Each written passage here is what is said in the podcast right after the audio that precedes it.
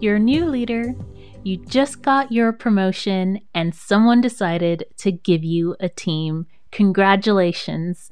I bet you are feeling all sorts of overwhelm from excitement to crap your pants. How on earth am I going to do this now level anxiety? I'm with you, I was there, and I want to help. Hi, guys, I'm Keisha. And you know, nowadays it seems like everyone has a podcast. But like your typical millennial, I felt extreme FOMO and decided to join the trend.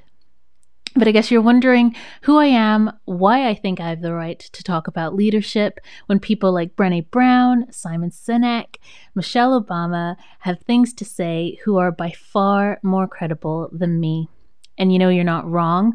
All those people are amazing, and you should also listen to their podcasts and read their books immediately because they inspire me and they build me up continuously in my leadership journey.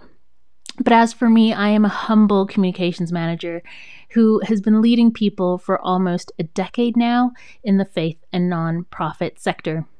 I've learned so much in these years I think it's time I share it with people who were me 10 years ago, new to the business, not knowing how to do it, where to start, trying to be somebody else instead of growing into the person that you're meant to be.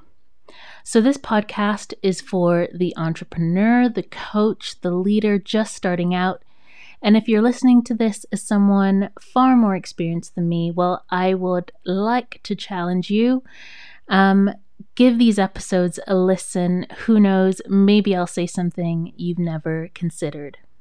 After all, as leaders, we should never think we are so good that we stop learning from those around us, young or old. So I hope you enjoy these little nuggets. They won't be longer than five minutes unless I bring some worthy voices to interview who will definitely bring fresh content for us to ponder and digest together. And if any of this speaks to you, you can find me on Facebook, Instagram, and Twitter.